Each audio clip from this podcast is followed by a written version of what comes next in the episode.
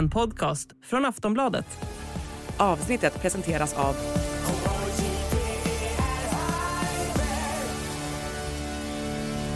Stödlinjen.se, åldersgräns 18 år.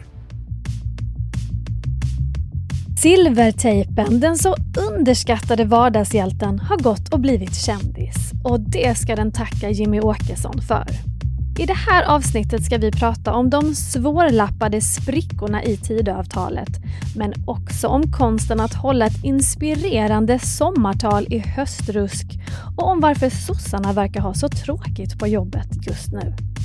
Mitt namn är Olivia Svensson, experterna heter My Råväder och Lena Melin. Det här är En runda till.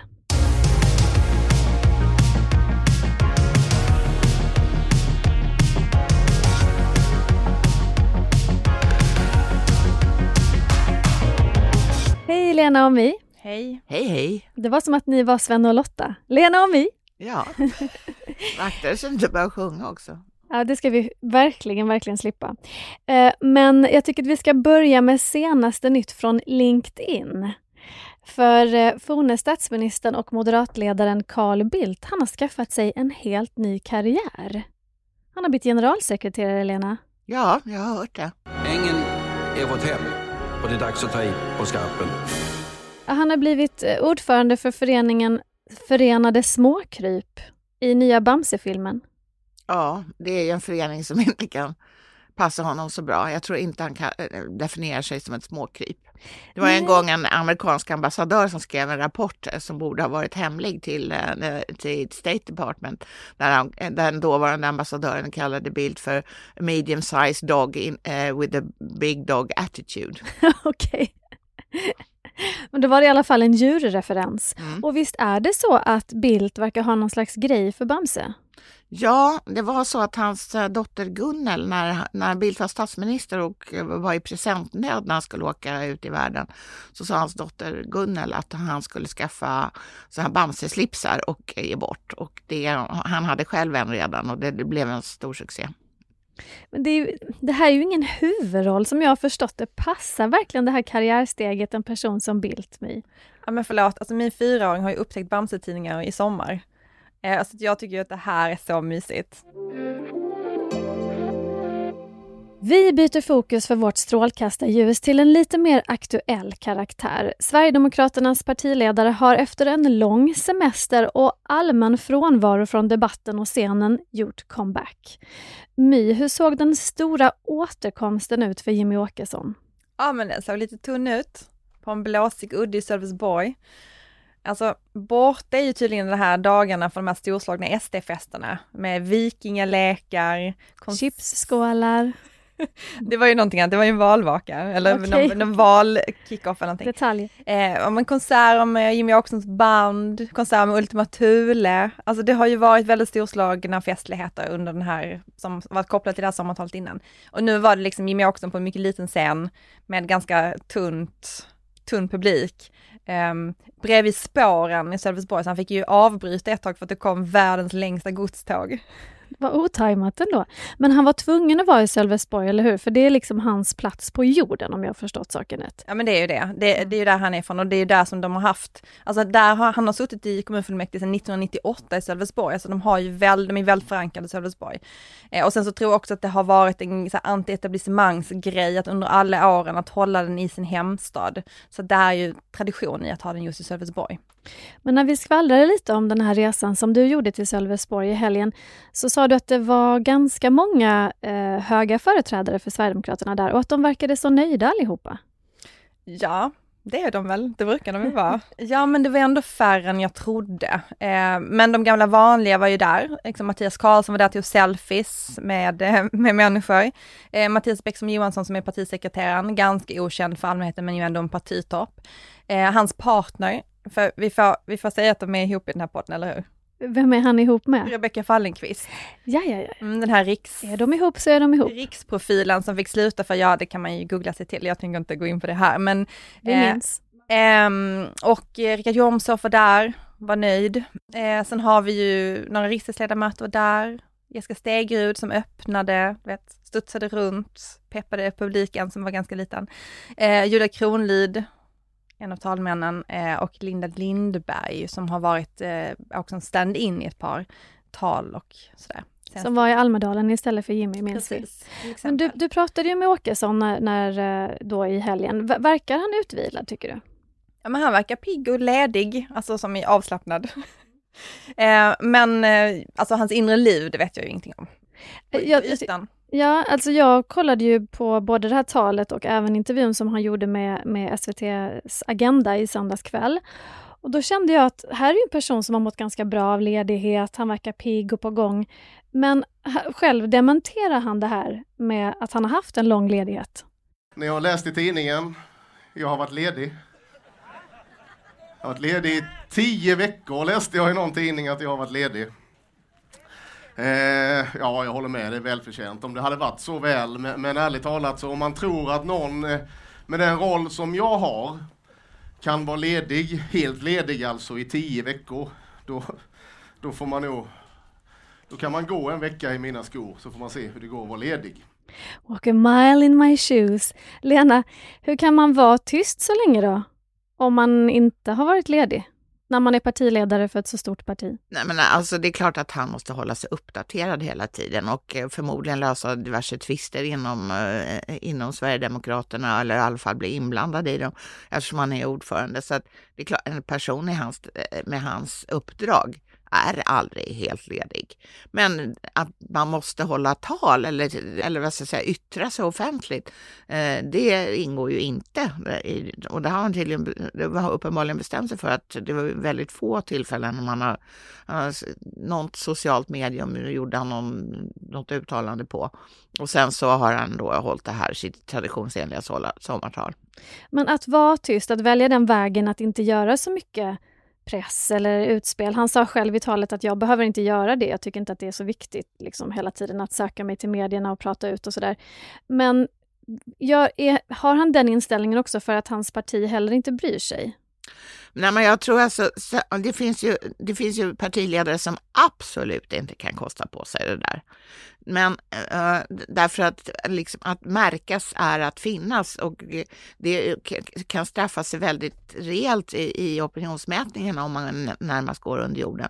Uh, alltså Jimmie Åkesson är en av de få som kan kosta på sig uh, att göra det här. Och det är därför att han vet att deras roll i regeringen är av den, eller samarbetet med regeringen är av den arten att vad, nästan vad han än säger så kommer det ge rubriker.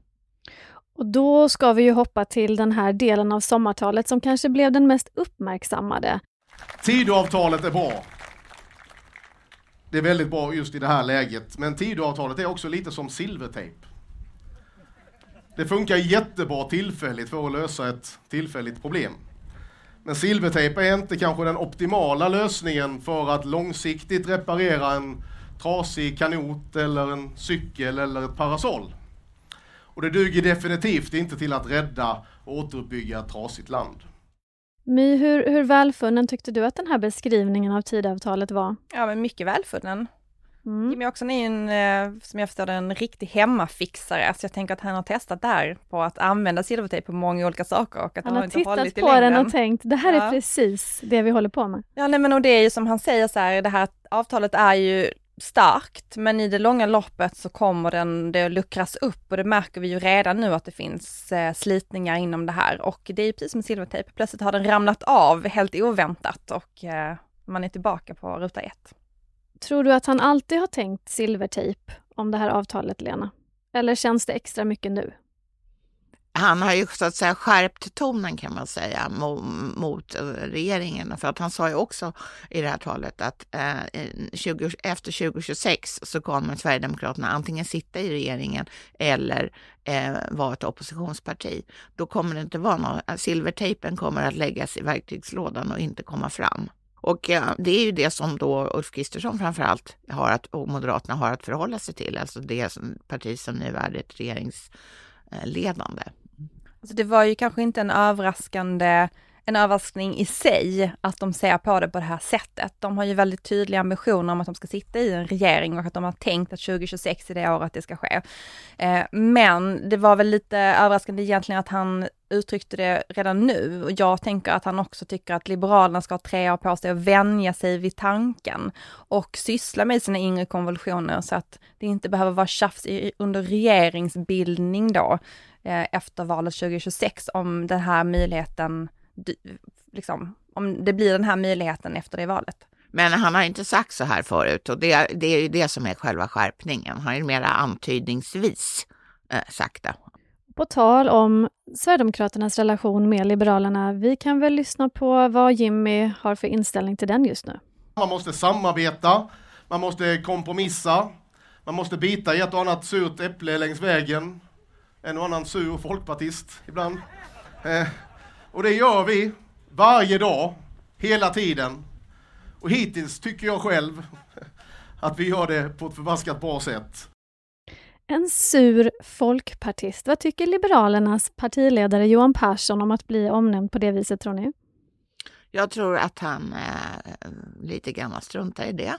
Men jag tror också att han kanske blir lite, lite sur. Men för att han själv Han aldrig, blir en sur folkpartist. Ja, men därför att han själv aldrig skulle säga alltså, någonting om sura sverigedemokrater. Nej, visst skulle han inte det? Nej, det skulle han aldrig göra. Inte nu för tiden. Den här goda tonen i tidavtalet, den är lite flexibel, den klausulen. Men man hör ju här en annan sak och det är ju att den här publiken, Mm. den gillar Jimmy Åkesson. De skrattade i tid och otid, höll jag på att säga. Nej, men i tid. Jo, men man hörde till, fnisset. till det sämsta skämt Ja. så skrattar de ju. Och det, han har ju också en ganska rolig publik tycker jag, för att han har ju en sån här kärleksfullt häcklande publik. Det har han haft i alla år, att de liksom talar tillbaka till partiledaren på scenen och det fanns ju också i den här publiken, att människor, du vet, har dialog samtidigt. Och det plockade han ju upp. De ropade ju välförtjänt ledighet, Ja. typ, och så kommenterade Ja. han det. Ja. Och i slutet var det någon som gastade, hur länge orkar du Jimmy? Yes. Och det är ju en helt relevant fråga. Det var ju lite av en Otroligt snackis relevant. där också, att det var så här, man tänkte, att folk pratar ju om så här, eh, hur han mår, hur länge kommer han att vara partiledare? Och en, ända sedan 2014 när han var sjukskriven så har det ju varit någonting som partiet, eh, men som partiet verkligen liksom eh, värnar om, att han ska må bra och inte slita ut sig.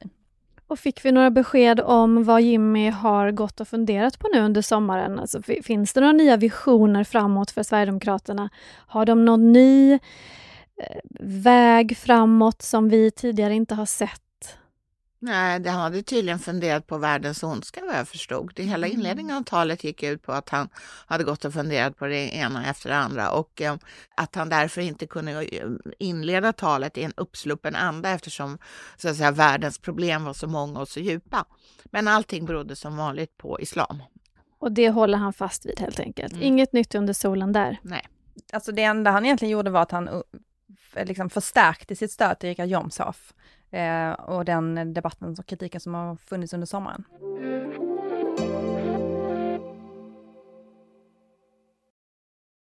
Det är inte bara Jimmy Åkesson som har begått sommartal. Ungefär samtidigt som han pratade för själsfränder i Sölvesborg tog sig Vänsterpartiets Nooshi Dadgostar hem till Göteborg. Göteborg visar sig från sin traditionsenliga sida. Eh, Det brukar vara ett horisontellt regn med tydliga fasta vindar. Nu är det vertikalt, så det är ändå eh, ett mycket positivt tecken, känner jag. Också en eh, glad inställning till livet, My. I vilken form verkar Dadgostar vara i efter sommaren? Alltså Nooshi Dadgostar har en gång sagt till mig att hon tillhör den ironiska generationen och att vi inte förstår hennes humor på grund av detta. Jag vet inte om riktigt om jag håller med med tanke på att hon är född i mitten av 80-talet. Men alltså det är ju en väldigt svår humorform om man är politiker. Eh, det enda gången som det faktiskt funkar, det är ju i ett tal för att man själv kan skapa kontexten och man blir inte klippt. Eh, så att, och det sysslar hon ju med mycket i det här talet och hon är ju väldigt rolig. Det får man ju det får man ju ge henne. Alltså hon har ju, ehm, eh, hon har ju ändå humorn och det är ju bra med tanke på att hon just nu har liksom noll inflytande. Så finns det ju ändå underhållningsvärdet kvar. Noll inflytande eh, och ändå så var parollen som var uppsatt på Nooshis talarstol, eh, den löd ta tillbaka kontrollen. Va, hur ska hon göra det Lena? Om hon inte har något att säga till om? Hur ska hon ta tillbaka kontrollen då? Vad vill hon? Ja, alltså Vänsterpartiet vill ju att satsa mer på välfärdssektorn. Det är det som är ta tillbaka kontrollen. Man ska så att säga avprivatisera stora delar av det som var den, den offentliga sektorn. Men eh, för närvarande så finns det inga direkta, eh, någonting som tyder på att det skulle vara en framgångsrik väg. Jag tror inte heller att de skulle få ihop en majoritet med andra partier i den frågan. Rent retoriskt, som vi var inne på nu, så kan ju Nooshi vara ganska briljant. Eh, hon kan också kännas rätt bortkopplad, men vi ska lyssna på ett exempel från det här talet som jag undrar hur ni värderar. Aldrig någonsin har falukorvspriserna varit så här höga. Bränslepriserna pikar, Ebba-priserna skenar. Varför gömmer sig nu falukorvsministern? Nu har hon ju chansen att leverera det som hon lovade. Här blev publiken i extas. Ja, men också jag skrattade rakt ut när jag hörde det. Falukorvsministern, det är nästan det taskigaste epitetet jag har hört någon använda någonsin om någon annan. Det låter ju inte bra. Ja men det var, men det var levererat med komisk timing så att jag tyckte ändå att det var roligt och i kontexten, alltså hon byggde ju upp det. Nu ska man inte förklara ett skämt för då blir ju skämtet väldigt Nej, det behöver du inte göra. Vi förstår. Nej men alltså i kontexten tyckte jag hon byggde ju upp det till och att det var liksom en punchline ändå på slutet. Så att jag tyckte att det var retoriskt eh, en snygg, liksom ett snyggt mål. Ebba Busch som falukorvsminister, Lena. Ja, jag tror att hon kommer heta det från och med nu. Ja. Men hon för, å andra sidan försökte ju Nooshi labla Tidöavtalet som slottsavtalet. Dog inte det rätt fort? Jo, eh, men det var heller inte lika slagkraftigt som falukorvsministern. Men jag vill, jag vill ha åsikter här om en sak. Det är därför du är här. Alltså, det kommer ju inte gå att behöva höra det här hela tiden. Då blir det inte roligt. Alltså det är ju ett problem som politiker har, att de har kommit på en kul grej och då skäms de inte för att upprepa det om och om igen. Ja, Men alltså bara, det är en liten beef jag har. Sluta med Du det. tänker på Men jag tror, stenarna till inte att, jag tror inte att det är hon som kommer att upprepa det utan andra. Ja men det är i alla fall Mm. bättre. Nej men för Mm. att det här med att det var så här, åh det här landade jättebra. Det var ju kul för att det kom överraskande nu, men det kommer inte vara kul när hon står liksom Agenda eller i någon annan intervju och upprepar det här en gång till. Men det tror inte jag att hon kommer att göra från det hon... Utan jag tror att det är andra som kommer att sprida det här ordet. Det är därför jag tycker det var, eh, tror att det blir, kommer att bli spritt och att det är hon, Ebba Busch kommer inte kunna tvätta av sig det. Lena Nooshi hade ju en sak till dig faktiskt, en present. Jaså? Du som pendlar eller åker tåg ibland. Vi kommer se till att tågen börjar gå i tid. Något så enkelt. Hon ska Ja. lösa det här. Vad Men det, det, det är ju en present jag tacksamt tar emot. Ja. Men eh, jag tror tyvärr att ehm, det kommer ta lång tid innan den levereras. Jo, presenten. men hon kommer fixa det här till dig, för nu sa hon det. Jag kommer se till att tågen kommer att börja gå i tid. Ja, det är bra. Eh, men hon kommer inte ha något inflytande över den frågan förrän tidigast 2026. Och den som för närvarande sköter frågan i regeringen eh, hade den pinsammaste presskonferens jag någonsin har hört när han sa att nu skulle eh, Trafikverket få i uppdrag att ta reda på varför, det inte, varför tågtrafiken är under all kritik. Alltså det var det tror man ju tillhör deras, eh, det de gör varje måndag, tisdag, onsdag, torsdag, fredag. Men det, tro, det trodde inte ministern. Han kanske inte åker lika mycket tåg som du gör, Lena. Nej, det gör han uppenbarligen inte. Om Nooshi Dadgostar nu försökte vinna över väljare med hjälp av humor så kan man väl säga att Magdalena Andersson jobbar lite tvärtom, va? Mm. Är det, var det hemskt av mig att säga? Nej, det var faktiskt ett uttråkigt tal. För hon har ju också talat i Olofström, eh, sossarnas partiledare. På Hur de mysiga metalldagarna i Olofström. Metalldagarna i Olofström, shout out. Men hur kul har sossarna det just nu, eh, My? Alltså ur talsynpunkt, alltså noll kul. Noll, 0,0. Noll kul för oss som lyssnar heller. Varför? Varför är det så tråkigt? Men ett, en, ett skäl till tråkigheten var inte bara att det var tråkigt framfört talet, utan det var ju också framfört helt utan engagemang. Mm. Eh, och det är det man efterlyser ändå från eh, en oppositionsledare, ett, ett, eh, ett starkt engagemang i eh, tillståndet i landet. Barrikader, brinn, känsla. Ja, när nu var det lite, vi vill sänka skatten för låg och medelinkomsttagare och så vill vi kanske höja lite för några andra och så oh, får vi se. Mm. Suck. Men också om man jämför med Nooshi Dadgostars tal så har ju hon det, hon har ju nerven i sitt tal. Eh, och det finns ju ingenting som säger att Magdalena Andersson inte skulle kunna vara lite rivig. Hon lanserade i alla fall en nyhet eh, som rör eh, gängkriminella. Och därför har vi socialdemokrater idag berättat att vi vill eh, höja straffen om man köper narkotika av barn. Om man gör det, då ska man riskera fängelse. Förlåt en okunnig, jag trodde att man redan fick hamna i finkan om man köpte knark av barn. Men det gör man alltså inte. Alltså jag var tvungen att kolla upp det här lite, för att jag tänkte så här, men vad är straffskalan? Och straffskalan för ringa narkotikabrott som jag gissar att det här är, förlåt en icke-expert. Nej men nu det, är ju fäng- vi. det är ju fängelse, alltså det finns fängelse i straffskalan. Men att då presumtionen är att man inte ska döma till fängelse. Så att det tekniska här måste väl då vara att de tänker att presumtionen ska ändras, att man istället för att tänka vi ska försöka så, i så stor utsträckning som möjligt inte döma till fängelse, ska de tänka vi ska tänka att vi i så stor utsträckning som möjligt ska döma till fängelse. Okej, men här har ni... Men i så fall Nej. måste man ju göra om lagen, alltså, annars så börjar ju Sverige bli som Ungern där eh, rättvisan skipas i parlamentet. Men är det inte ganska självklart? Alltså tycker inte alla att man ska straffas hårt om man köper knark av barn? Eller? Alltså var det inte lite så här ganska självklar grej att ta upp? Jo, men, och dessutom sa hon att man ska riskera fängelse. Eftersom man redan gör det så var det väl en ganska marginell förändring. Kom hon med något nytt och spännande då? Magdalena? Om det här Nej, inte var en av de grejerna. Nej, och så när hon upprepar det här med bankskatt och sånt där. Nu kollar Lena i sina anteckningar Mm. här för att minnas. Hon letar efter nytt Jo, och spännande som och det var, fanns ingenting. Det som var väldigt skojigt, det var att hon berömde Miljöpartiet. Berätta, det har jag helt missat. Då sov jag. Ja, ja men då hade jag var, hade tydligen kvicknat till här i alla fall. Mm. Nej, men hon, hon talade om att det var därför som Sverige hade haft en sån fantastisk klimatpolitik. Och hon indirekt berömde eh, Miljöpartiet genom att säga att danska regeringen, skillnaden mellan den svenska och danska var att den danska var så oerhört tydlig och hade eh, ett samarbete över blockgränsen. Så att jag tror att eh, det var ett väldigt flörtande med Miljöpartiet skulle jag säga. Analys av det. Ja, nej, men det är bra. Hon börjar också bädda inför eh, för hur det eventuellt kan se ut efter nästa val. Som om de inte redan stod där och bara Pick us, pick us, vi vill också vara med.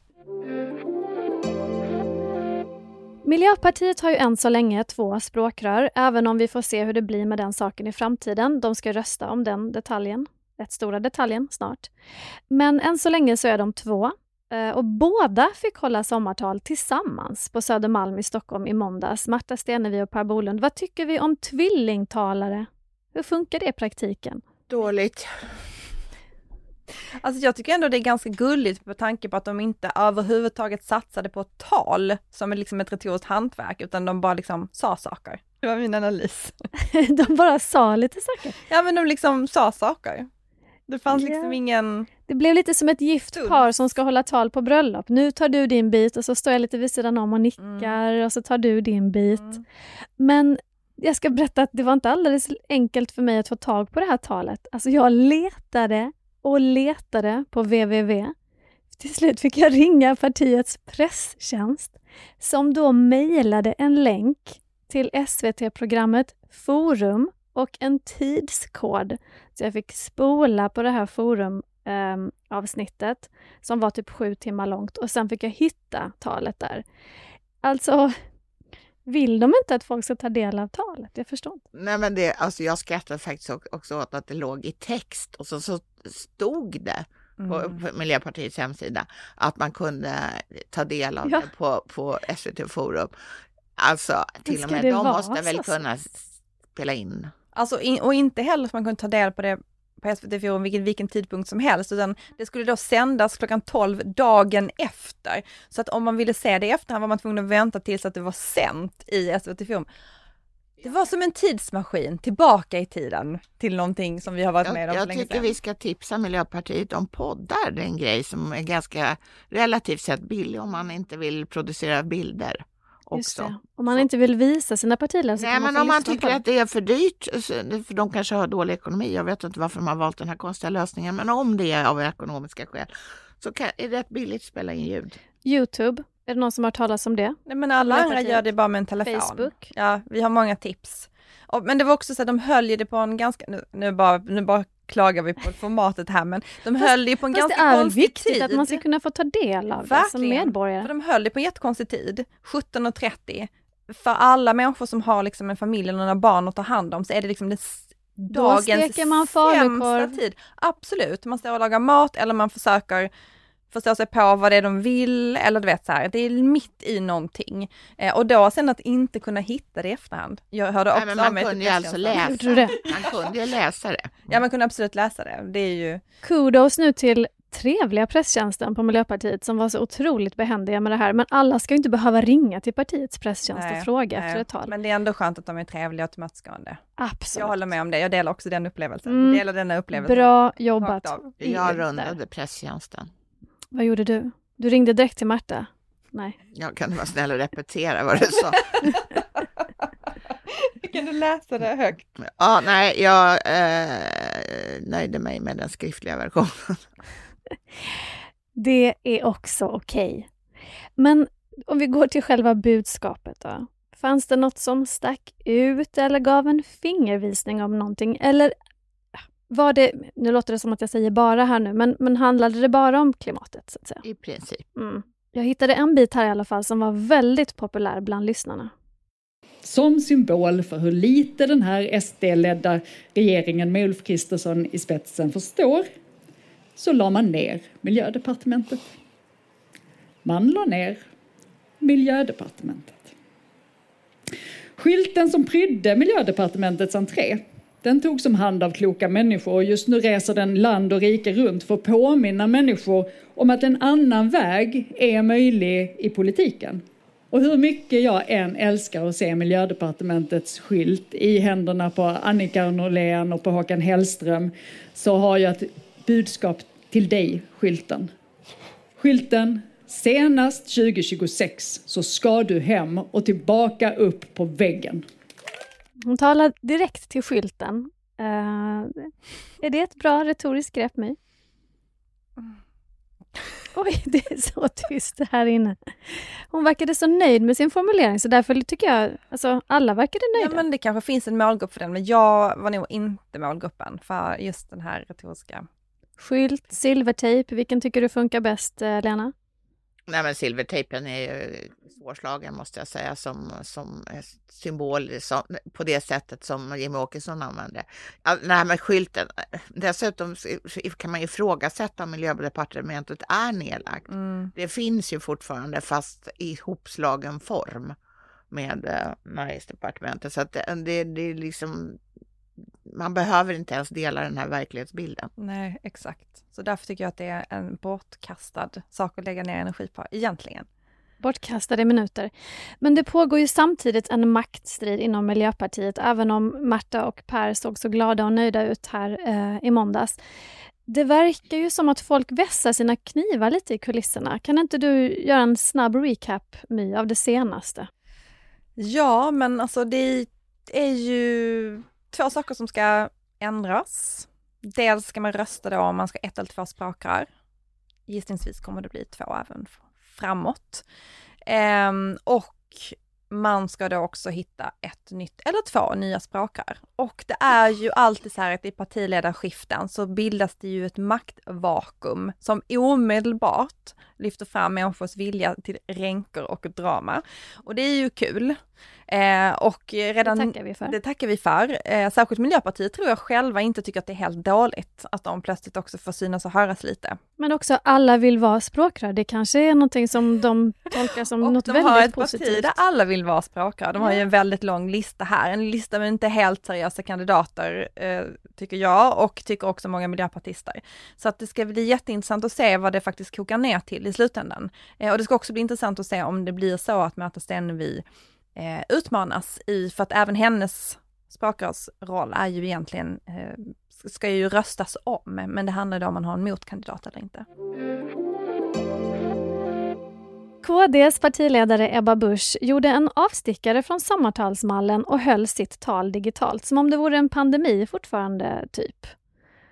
Eh, vad fick du ut av det här talet, Lena, som Ebba höll? Jag måste erkänna att jag, jag är så trött på digitala tal sen pandemin så att om folk väljer att hålla ett digitalt tal så får de tyvärr sakna mig i publiken. Det är publiken som gör att talan blir bra. Att, att de får gensvar, eh, hejarop eller burop eller vad det nu är. Och de ser eh, hur deras budskap tas emot på, i folks ansikten. Det är något helt annat att stå i något hörn och stirra in i en pluttliten kamera. Varför väljer hon att köra digitalt, My? Alltså, Jag vet inte, jag bara spekulerar, men det var ju i samband med att eh, hotbilden, att det fanns en hotbild också. Och Jag vet inte om det har med det att göra egentligen eller om det var bara praktiskt. Ehm, Men, eh, men jag, ja, nej så jag vet faktiskt inte. Hon talade ju nästan bara om koranbränningarna och yttrandefrihet och det här som har hänt nu eh, den senaste tiden. Varför pratade hon inte om någonting annat? Det var väl för att hon ville eh, så att säga, anmäla en, en svag, eller kanske inte avvikande, men i alla fall hon ville lägga fram Kristdemokraternas åsikt i den frågan. Att man, det inte ska vara totalförbud mot att bränna upp koraner eller andra liknande skrifter. Det var hon jätteemot och det vill hon säga. Och hon blev också väldigt citerad, alltså det blev ju väldigt omtalat det hon sa. Hon fick ju igenom sitt budskap. Ja, och eftersom jag då inte lyssnade på talet så är det för mig det enda hon sa. Många har ju kommenterat ett ordval som hon gjorde under det här talet. Vi kan väl höra. Det är inte logik som driver dem som nu plötsligt vill se någon form av blasfemilagar. Jag menar att det är rädsla och möjligen också oikofobiskt självhat. Varför reagerar folk på det här ordvalet? Men för det är ett språkbruk som associeras med Sverigedemokraterna. Oikofobi. Precis, och det är också ett begrepp som används inom alternativa högerrörelser. Eh, Mattias Karlssons konservativa tankesmedja till exempel heter Oikos. Eh, och eh, när man använder det här begreppet i höger-högerkretsar så är det ju, beskriver det då en människa som offrar sin egen kultur för det mångkulturella samhället. Så det är ett väldigt politiskt, ideologiskt laddat ord. Eh, och det är ju ett ord som hon aldrig har använts tidigare liksom, i offentliga sammanhang i alla fall. Är det ett sätt att närma sig Sverigedemokraterna? Det tror jag absolut. Att visa att man står på samma sida. Tror ni att hennes eh, kärnväljare, Ebba Buschs kärnväljare, är liksom med på den här, det här närmandet, är med på den här typen av retorik, ordval? Jag tror att man ska vara väldigt aktiv i de här rörelserna för att slänga sig med ord som oikofobi. Det är ju inte ett vardagstal precis. Så att, eh, jag tror inte att liksom, kärnväljare sitter och pratar om det här vid eh, frukostbordet. Sen tycker jag faktiskt att det är lite fräckt också att bestämma vad, på vilka grunder folk tycker det ena eller det andra. Nu har hon bestämt sig för att folk, eh, de är rädda.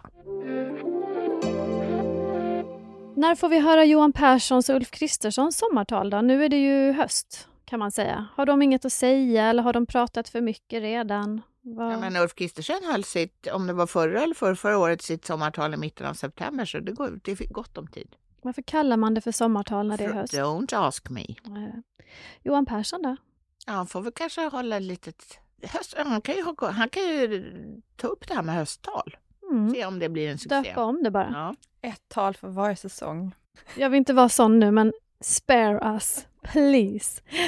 Eh, Man kan ju annars rätt lätt hitta någon gemensam nämnare för alla de här talen som vi har gått igenom idag. Eh, Och det är väl ändå My.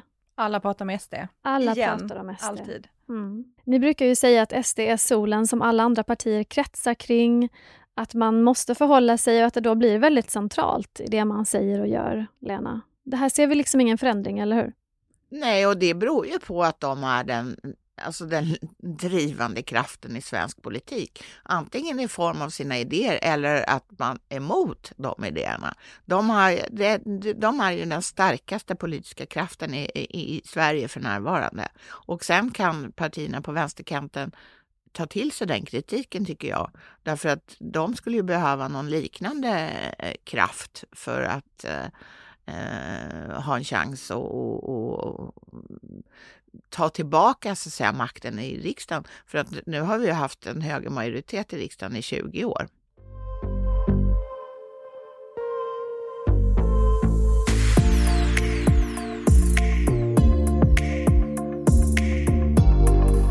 Vi inledde ju det här avsnittet genom att prata om Bildts nya karriär, så då tycker jag inte att det är mer än rätt att sluta i samma anda. Per Holmgren, som är en av alla de 3582 karlar som vill bli nytt språkrör för Miljöpartiet, har nämligen ett rätt spännande CV bakom sig. Förutom att han var folklig tv-meteorolog förstås, så har han också varit sångare i ett band med det mycket passande namnet Spridda Skurars. Spridda Skurars, inte Spridda Skurami. Nej, du har total koll på det här. Det var du som skickade mig klippet.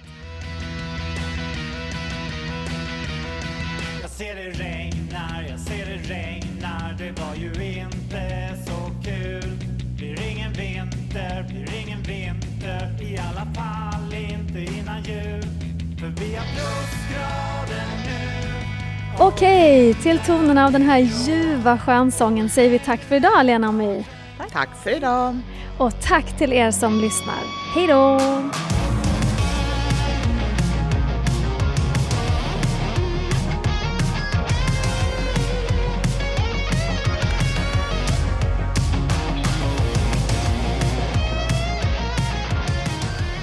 Du har lyssnat på en podcast från Aftonbladet. Ansvarig utgivare är Lena K Samuelsson.